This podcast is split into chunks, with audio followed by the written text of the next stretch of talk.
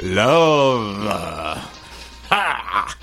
Exciting and new. It's the Bankadelic episode for Valentine's Day 2022. Oh, yeah. oh, boy. Don't quit your day job, Lou. But what if you love your day job? That's what we're here to talk about banking, fintech, all things financial services in 2022, and why we love them, why we love the work that we do, why we are passionate about it when we could be doing so many other things during our working lives. And to lead that discussion here on the Bankadelic Valentine's Day extravaganza, our second annual, we have a wonderful group of guests. I'm going to introduce them very quickly, and we will get on to the heartwarming icebreaker, if you will. From LenderClose, we have CTO Martina Schubert from Quanalytics, Will Bryant, who is the co-founder from QNexus, Barry Kirby, the senior vice president from CSI, Gio Mastronardi, the group president of enterprise banking, and Equifax's Shelly Nishbach, who is the Vice President of Verification Services. Welcome, one and all, to Bankadelic, and here it is. I want to know who was your first crush and how did that work out? Martina, you're up. Hi, Lou. Thanks for having me. I'm excited to be back. My first crush, if I can go back that far, is probably going to have to be Rick Springfield. Wow. Who can not love being a Jesse's girl?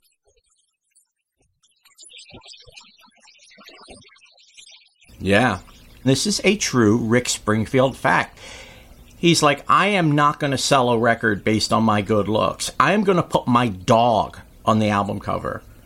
And the record company fought and fought and fought with him, and Rick won, and the dog stayed. Only makes you love him more, right? Yep. Okay, Will, how about you? Yeah, yeah, fun question. It has to go back to when I was in somewhere around second or third grade. There was a girl who I had a crush on in elementary school. I had more of a crush on her than she did me. And now she is a news anchor in a major city. So I think she probably has way more crushes at this point in her life than I do. Always the way it works out, right? These people break your heart. And from second grade, it's all downhill from there for us and all uphill for them. Apparently so. okay, Barry, how about you? I would say my first crush was my babysitter when I was probably 10 or 11. And that went spiraling downhill when I realized that I was unable to take her on a date or buy her a fine glass of wine. but I'm now happily married with children, so it all worked out well.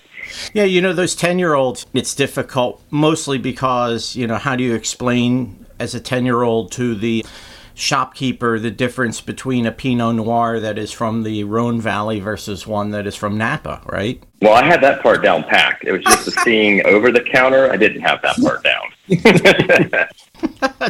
Gio. I was thinking about this. My first crush, I think, was a girl named Angie. I went to Catholic school, and so it was probably fifth or sixth grade.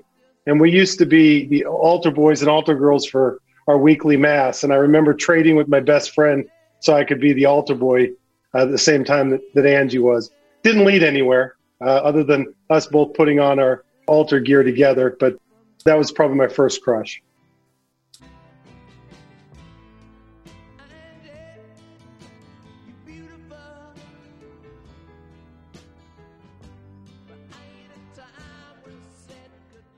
Okay, and Shelly. You know, I chuckled a little bit. Martina, you and I went the same direction on this one, and this dates me a little bit. But in my day, there wasn't social media, right? So you bought magazines and articles, but I was enamored with Michael Jackson. So my room was covered wall to wall with pictures and articles of Michael Jackson.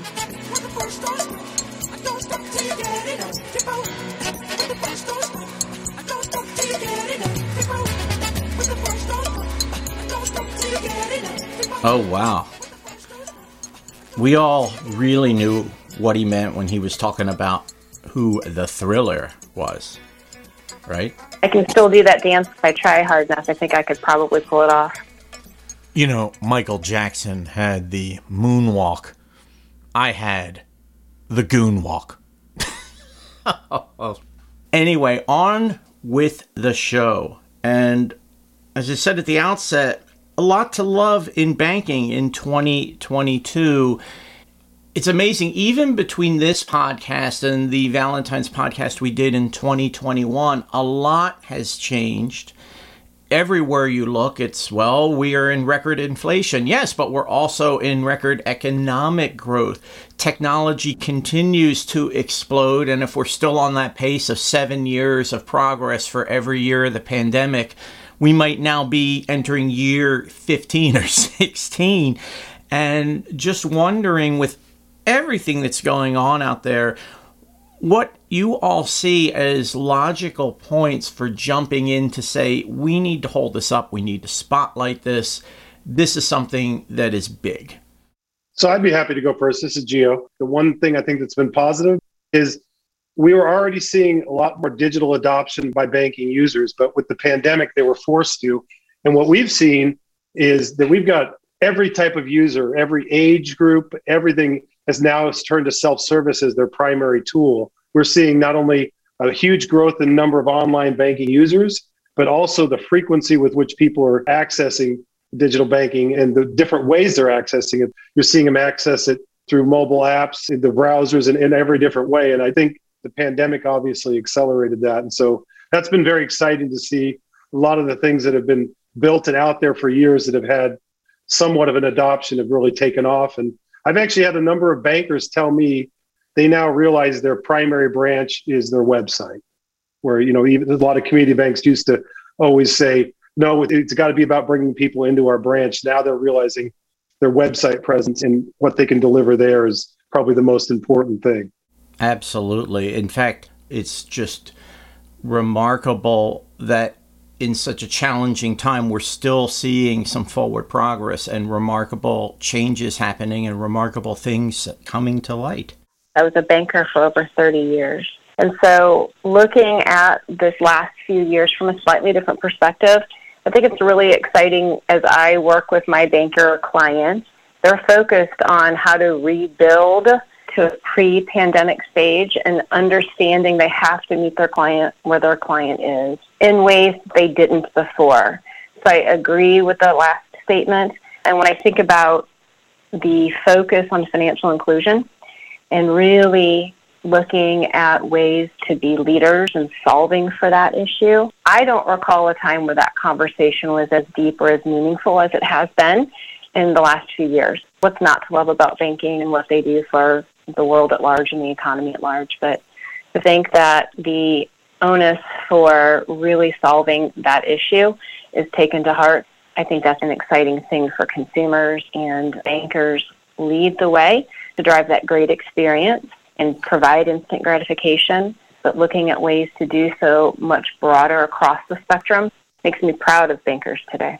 Yeah, this is Barry. I think, yeah, the pandemic's been awful and it's been terrible, but in hindsight, it's actually shaken up a very traditional culture that was adverse to change. I mean, banking in general is about how do you de-risk something in an effort to minimize loss and so forth. I mean, that is ultimately what bankers do. The change was never something that was run after or chased after, but uh, seeing post-pandemic what's happened is you're seeing so many more financial institutions get creative with how they're serving their consumers and their members. It's actually quite refreshing to see them putting the energy back in to really evaluate are we doing it the best way we can do it, which is going to benefit the consumer in the end. Yeah, I completely agree, Barry. One of the things that I think has been really amazing is that you see more and more the need to connect things together, which is where fintechs like where I work come into play, and that we can help ease that. And banks are completely more open to that in the financial services right now, which is really fun to see.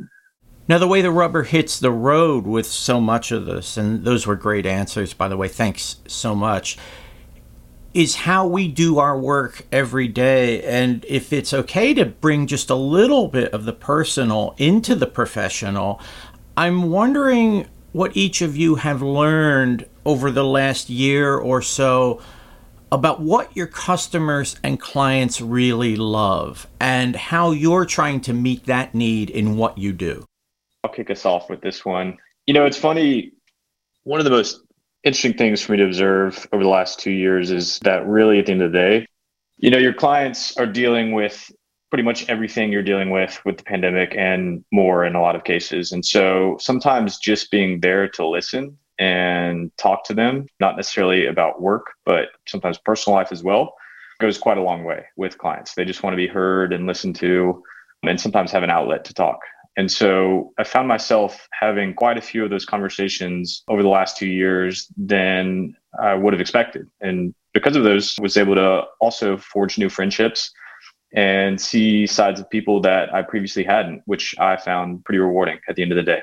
This is Shelly. I piggyback on that. As I said earlier, I was a banker for a really long time, and what I loved about that was the ability to look across the desk, right, and see eyeball to eyeball and watch that client get their first home or create a solution so that their tomorrow is better than their yesterday. And in my current world, I work for Equifax and specifically tying my personal to it, I work for the work number. And so we integrate for our direct clients, the banks, the financial institutions, verified income and employment information into their processes. And so they're able to speed the yes they're able to increase the yes to get those conversion rates up without taking on the risk, as we discussed earlier. And so, what I get really excited about is even though I don't get to see the eyeball to eyeball interaction anymore, I know that there are hundreds of millions of consumers that are being positively affected by what we're able to put into the ecosystem and help streamline getting to those yeses faster.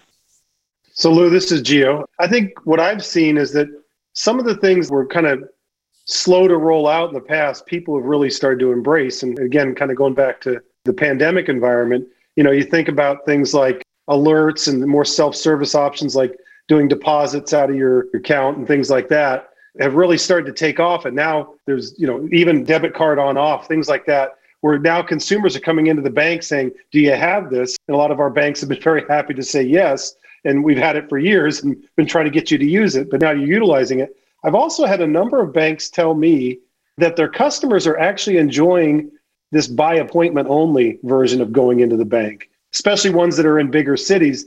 You know, they're saying things like, I hope you keep this permanently. I love setting an appointment for 1030 and knowing I can come in and you guys are ready for me at 1030 instead of fighting traffic to get here, waiting in line behind six other people. And so I've had a number of banks say, this is going to be kind of their new normal.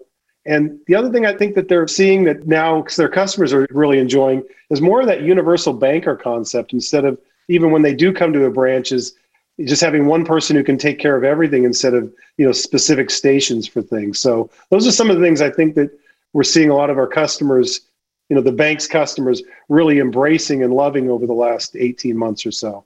I would say, Lou, I am loving the fact that from a fintech's perspective, we're seeing financial institutions and banks and credit unions really embrace the fact that fintechs can help them do connections because they're all extremely wanting to connect all the different pieces within their ecosystem. And they are loving that there's people that can help them enable so that they can focus on some of those really challenging things that they have in their business and they can use fintechs and others to help them through that process. Wonderful. It's so good to hear about the things that make the work worthwhile and that consumers and customers are finding as real points of frictionless engagement with people in the industry Sometimes, however, love can be tough, right? And one of the things that I think about as we're heading into this new year is that we've still got some things that we need to tackle and face as an industry that maybe we're a little bit gun shy or things haven't been moving as fast as they could be. One example that I keep up with because I am very much in touch with the European banking scene is open banking. It's going like gangbusters over there. Things are really starting to happen. We haven't really taken advantage of that as much here as we could be. From your own points of view, what are some areas where we need to face facts and maybe push the needle forward a little further than we have been up to this point? Lou, I think one area that is evolving, but I'm not quite sure we're there yet, is how people are changing the way that they work. And so, with the gig economy growing and the great resignation, and I think there's north of 90 million consumers in the U.S. that have thin or no credit file at all, how lenders move beyond the traditional and expand how they look at the consumer in order to be able to provide more accessibility in non traditional ways. I'm not sure that's been effectively solved for yet. This is Will, just kind of piggybacking on that comment. You know, we, from my perspective, as someone who really is in the business of data and analytics, we have quite a few conversations with clients and prospective clients that there's no doubt that everybody is really interested in upping their data and analytics game. But I think, you know, in those same conversations, so many people are focused a lot on compliance and reporting. And I think people need to sort of change the way they look at it going forward. Really, the two go hand in hand. And if you get the data piece right, then you know you can really make your life a lot easier when it comes to compliance. So that's kind of what I'm hearing and thinking a lot about. One thing I was going to add on to the comment in regards to you know the old school models today. I mean, the entire banking system, very honestly, is backwards. It's the only industry where consumers do heavy lifting via applying for credit to be told 70% of the time they can't buy a product that you're selling. I mean, in reality, that's the truth. I mean, when's the last time you had a contractor tell you, Lou, why don't you come to my house? I'll take a look at your plans. Maybe I'll do the work for you, maybe I won't. And I'll decide that later once you've put in a bunch of heavy lifting. And beyond just credit scores in general, that's ultimately what the model is today for how consumers do banking. They're buying products via doing work and then being told yes or no based upon that lender. Yeah. You know my contractor, don't you then? yeah. And I aren't friends anymore. Can see why. And Lou, that's the challenge we face with a lot of our banks. They've acknowledged that the website is their primary branch. But then when you try to get them to do things like open business accounts online or take equity credit, you know, online and have that be the only interaction. A lot of them they step back from that and say, "Oh, that's too risky," or "We need to be able to validate this and that and the other thing." There are non-traditional vendors in the fintech space doing that and doing it well and taking it away. And so we've got these bankers who are still thinking in that old model. A lot of our bankers will take 25 minutes to open an account if you come in the branch, but they'll allow you to open an account in five minutes online. And they haven't really thought through why are they putting people through so much when they come in? So it's just really getting them to think differently and understand. And maybe some of it's even take on an acceptable level of risk that if you're going to get 100 accounts opened online, yes, you're going to have one that's fraud, but you're also going to have one that's fraud if somebody comes into your branch as well. But it just seems too far out there for them. So a lot of them acknowledge that the branch is their primary thing, but they're not willing to make that website full service yet. Yeah, it seems to me, great point, by the way, that people in the industry not only need to educate themselves in terms of what the technology does and can do, but also taking into consideration the risks in the physical world and the risks in the digital world and saying that there is no perfect place. I love that point that you just made about having concerns with an online opened account. Well, why wouldn't that happen in a branch, right? Lou, from my perspective, the thing that I think probably needs to be a little more aggressively sought after is being able to change faster. It's as simple as that. Financial services doesn't really change fast enough for what you know our members and all the communities that we work in how people want to do banking or their financial services is evolving and changing. And it's completely something that you have to be able to adapt to and be very fluid in how you're you know adjusting things to do that. Absolutely. It'll be very interesting to see how the landscape in this industry will change. So finding the answer that you're looking for today are those consumers, as their abilities evolve, will their behaviors evolve? Will they stay loyal to those that were using data, increasing the visibility in order to get to that answer when they needed it? Will they stay loyal or will they fall back into more traditional mechanisms where the landscape then isn't forced to change? Yeah, that's a really good point. Also, the whole age of our client base is changing too. So that's going to also change that evolution. In a summary of what I'm hearing here, one of the things to really consider is that financial services doesn't exist in a vacuum. On the good side, money and the movement of money and the use of credit, all of those things, they touch everything we do, every dream, every hope, every transaction, our movement in the world day to day. But the flip side of that is that banking does not exist in a vacuum, which means that when people have fantastic experiences through e commerce or they have the merchant that like the very cooperative contractor comes and really is eager to provide the service and help and be there they don't necessarily say well banking or financial services is different and i guess it should be different no they're thinking why can't it be that easy so clearly there is a lot of power and possibility on the one hand but the potential as of yet, we could really stand to go far in realizing it. And hopefully, 2022 is going to be a great year to do that. I have two kids in their 20s. One's 28 and homeowner and has used the traditional answers to gaining her financial solutions. The younger one, 22, has never stepped in a bank, and I can't imagine she ever will until she's forced to. And so it will be interesting to see how the mindset of today's up and comer will force what hasn't been forced yet. Yeah, Shelly, that's an interesting point because my kids are a little bit younger than yours, 22 and 19.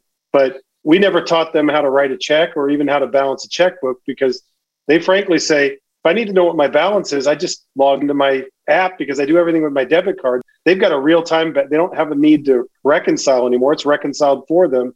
You know, so the only thing they do is, well, they're learning to make sure there isn't any fraud in there and check that. But the traditional ways of banking for this whole generation is not going to be the same. And just like you said, my son opened an account when he was 16, even when he went away to college and left town. He just kept that account because he didn't see a need to have a local bank. And so my guess is that bank with that bank until something compels him to move, whether it's a business or something like that. But he doesn't see a need to have a local bank because he doesn't use it that way. Right. My younger one, when she went away to college, after having a mom who was a banker for a really long time, within the first week of being gone, she texted and asked what her account number and routing number were. And of course, the first ask is why. And she immediately, based on what she was learning from her peers, had already learned about Venmo, and that's how they move their money around. Uh, years of being taught by mom, that was erased in you know less than a week by what she was being taught by her peers. And so I agree. There's a lot of evolution yet, as should be the case, right, to be had in this in this industry. Yeah, that's a really good point. We have four children, and the two older ones kind of followed suit to exactly how their parents bank, and the two younger ones definitely did not. So it's changing for sure. Yeah. So this is Will. I don't have any kids at the time, so, so can't really speak to the trends going on there. But it is interesting to hear some of my peers in the industry talk about some of the modern apps and the investing apps that they're on.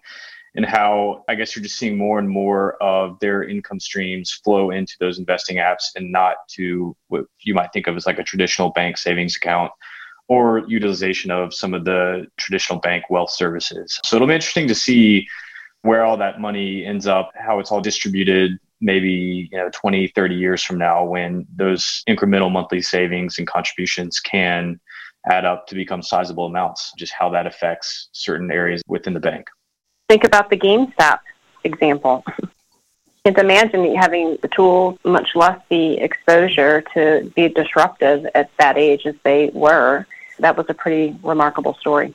Yeah, of course, my son, who would go to GameStop all the time, said, Dad, how come you weren't in on that? but he's the same kid, right, that has Acorns on his phone. And he shows me the app the other day and he's got like $700. I'm like, what? And I'm trying to think, I'm 19 years old. What do I know about investing in the stock market or moving money around to make that sort of thing possible? And we are just entering an incredibly exciting world and one that is very different from the world that existed just a generation ago, right? I'm always fond of saying iPhones. Everybody's got an iPhone or has a smartphone, an Android, and you only have to go back to 2007 and apps did not exist. Smartphones as we know them now did not exist. And the pace of change if we go in the other direction, right? That was 15 years ago. What is the world going to be like 15 years from now? Pretty exciting thing to think about. In the meantime, everybody here on this panel, you have been generous with your time. And if I may say so, I love that. I've loved having you all on. Thanks for being on this special Bankadelic episode. Thanks, Lou. Thank you. Yeah, glad to be here, Lou. Thank you. Martina Schubert is the CTO of LenderClose. Will Bryant, the co founder of Quanalytics. Barry Kirby, Senior Vice President of QNexus. Gio Mastronardi, the Group President Enterprise Banking at CSI, and Shelly Nishbach, Vice President of Verification Services at Equifax. You can find them all when they're not hanging out at the Bankadelic Love Shack on LinkedIn. And an extra special thanks to our sponsors Lemonade LXP, Banker Hire, Quantic Bank, and the William Mills Agency. We love ya, we love ya.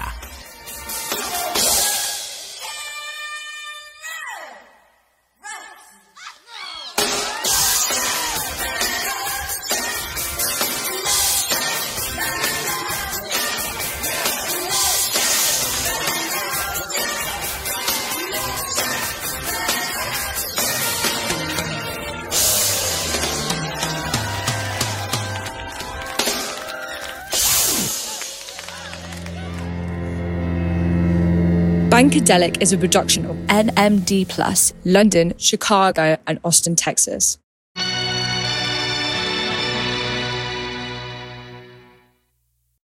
Love.